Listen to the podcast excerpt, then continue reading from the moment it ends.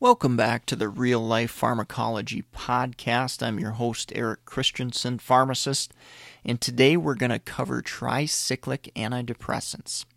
And the first uh, three examples that come to mind of drugs that are uh, maybe more commonly used in clinical practice are amitriptyline, brand name Elavil, nortriptyline, brand name Pamelor, and doxepin, brand name Sinequan.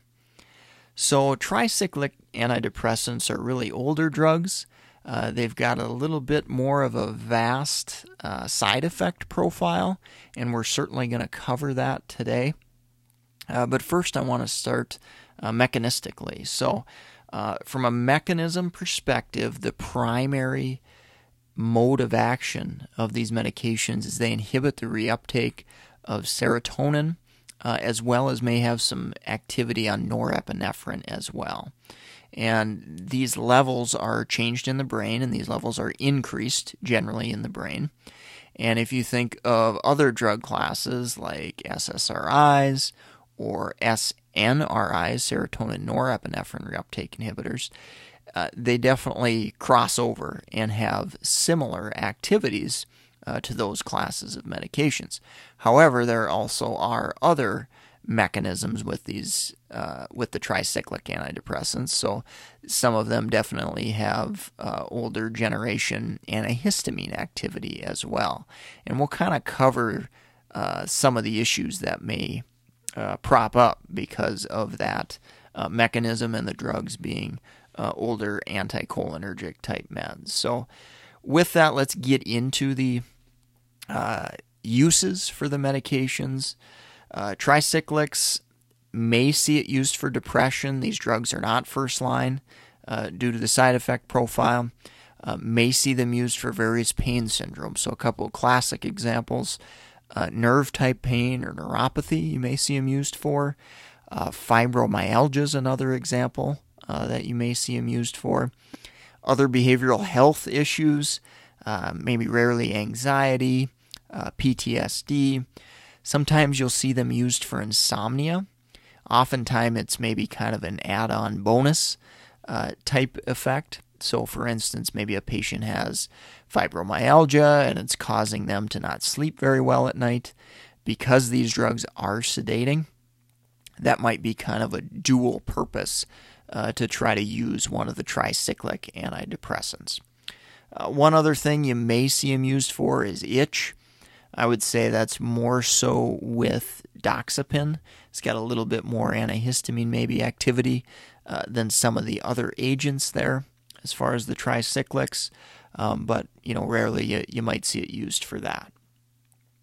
Now let's get into those side effects a little bit deeper. So, anticholinergic side effects. Remember the term SLUDs, S L U D. And with SLUD or SLUDs, uh, you've got to remember salivation. So these drugs inhibit salivation, can cause dry mouth. They can inhibit lacrimation and cause dry eyes. They can also contribute to urinary retention. So that's what the U is for. So again, kind of drying up, holding fluid back is kind of the good way to remember. And again, uh, diarrhea is the, the D, or excuse me, defecation is the D. They do not cause diarrhea, they cause drying up, they cause constipation. Sorry about that. Sorry for the clarification. So again, SLUDs can't salivate, can't lacrimate, can't urinate, or can't defecate. Okay. So another uh, term, another way to remember this is can't spit, see, pee, or poop. So some people like it either way. Um, so I just thought I'd throw it out there for you so you have it anyway. Uh, some patient education points with these medications. Uh, generally, they're going to take a while to work. Now, the exception might be uh, with the sedative property. So if you're if you see somebody on these medications specifically for sleep, that should work pretty quickly. Uh, if you see the medication being used for pain, uh, neuropathy, that type of thing, it might work a little more quickly than, let's say, for depression. but generally, you're probably going to want to educate uh, your patients that it's going to take a little while uh, for that medication to uh, take hold and start providing benefit. But those side effects that I talked about, those are going to prop up immediately here. So, a few other side effects I definitely wanted to mention because really the side effect profile limits the use of these medications. So, sexual dysfunction can happen, that can be really problematic. Uh, especially in our and bothersome in our younger patient population, definitely for sure. Uh, but often, you know, oftentimes can bother uh, older patients too. Um, that sedating property from a patient education standpoint, you definitely got to alert them as far as driving and things, tasks that may take good focus and attention, especially as they're getting used to the medication. Uh, in our elderly population, more specifically, confusion and fall risk can really ramp up with these medications, and the tricyclic antidepressants are generally discouraged uh, to use in our elderly population. Again, I've definitely seen them used in geriatrics, but uh, again, it's typically more of a last line uh, type of thing because of all those side effects, anticholinergic effects, confusion, falls, sedation, and, and all those risks. Now, as a clinical pharmacist, when I'm reviewing a medication list, I definitely look at medications that show up in the prescribing cascade. So, if you recall, the prescribing cascade is simply adding a medication to treat a side effect of another medication. So, tricyclic antidepressants give me a perfect opportunity to explain this. So as I'm looking at a medication list, and if I see something like artificial tears, artificial saliva, uh, medications for BPH like alpha blockers, uh, tamsulosin, uh, 5 alpha reductase inhibitors like finasteride or Proscar, meds u- being used for BPH, anticholinergics can exacerbate that and worsen that. Same thing with constipation, which anticholinergics and tricyclics can cause.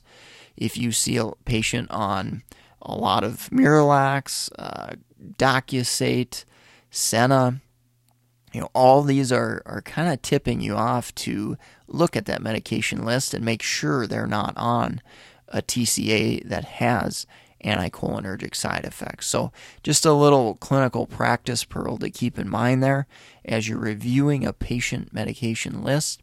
Keep an eye out for some of those trigger meds that may be blocking or covering up side effects from other medications.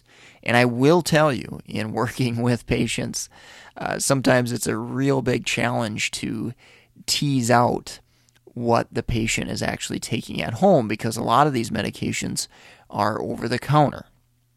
So, you know, artificial tears, uh, artificial saliva, constipation medications, these meds are all available over the counter. And if you don't specifically ask, oftentimes patients don't really feel like over the counter medications matter. So, definitely would encourage you to ask about those medications. It can definitely uh, tip you off as far as anticholinergic side effects go from the tricyclic antidepressants. Let's take a quick break from our sponsor, and I will cover drug interactions when we get back. MedEd101.com slash store has a growing list of resources for the hungry nurse practitioner, physician's assistant, pharmacist, pharmacy student, as far as our pharmacy programs, we have we've got recorded webinars, practice exams, and biostatistics review as well. So check it out for NAPLEX, BCGP, BCPS, BCACP certification, prep material, meded101.com slash store. Let's finish up here on drug interactions with the tricyclic antidepressants. Drug interactions, uh, when I think of this class of medications, uh, I think of their effects as well as the effects of other medications um, that can be similar or can overlap. So, uh, first thing I think of is confusion. Uh, again, I work mostly in geriatrics, but TCAs having that anticholinergic effects can block the effects of acetylcholinesterase inhibitors. So, an exa- classic example here is donepezil or Aricept, used to help with dementia and memory problems. Well, the tricyclic antidepressants can oppose the effects and block the effects of those dementia medications. So, really important to remember that in a patient that may be presenting as confused or other things going on. Um, we may be uh, have having counter opposing effects there with one another. Uh, other things I think about uh, sedative properties. So, uh, if you've got a patient on benzodiazepines, if you've got a patient on opioids, if you've got a patient on other sleepers, we can kind of have this cumulative sedative effect. Uh, constipation is another one where we can have kind of a cumulative effect. Uh, if we're on other antihistamines, if we are on uh, some of the calcium channel blockers like diltiazem, verapamil, good examples where both those medications can cause constipation and maybe really cause some significantly troublesome uh, issues with our patients. Uh, QTC prolongation is a risk uh, with patients. So keep in mind maybe patients who have trouble with arrhythmias already, already have a prolonged uh, QT interval. Maybe they're on antiarrhythmics like amiodarone, for example, or other uh, QTC prolonging agents like antipsychotics or quinolone antibiotics. Uh, so, another thing to kind of keep in mind as far as drug interactions go. We also like to keep an eye on anticholinergic load. So, when we're reviewing that medication list, uh, keep an eye out for some of the over the counters, some of the older antihistamines, uh, Benadryl diphenhydramine being a classic, classic example. Uh, doxylamine is another anticholinergic medication that can have similar effects, side effects to TCAs, um, found in a lot of cough and cold preparations sometimes. So definitely ask our patients what they're taking. Make sure you're looking uh, at those over the counters w- as well because they can have a lot of similar um, kind of cumulative effects uh, to those TCAs. I think that wraps up the episode for today. I uh, hope you enjoyed the, the podcast. If you're listening to us on iTunes, uh, definitely leave us a, a, rating and review. We greatly appreciate that. Uh, if you've like the content, you you'll definitely enjoy the, the content at meded101.com uh, slash store, our sponsor here. And um, take care. Uh, thanks for listening and have a great rest of your day.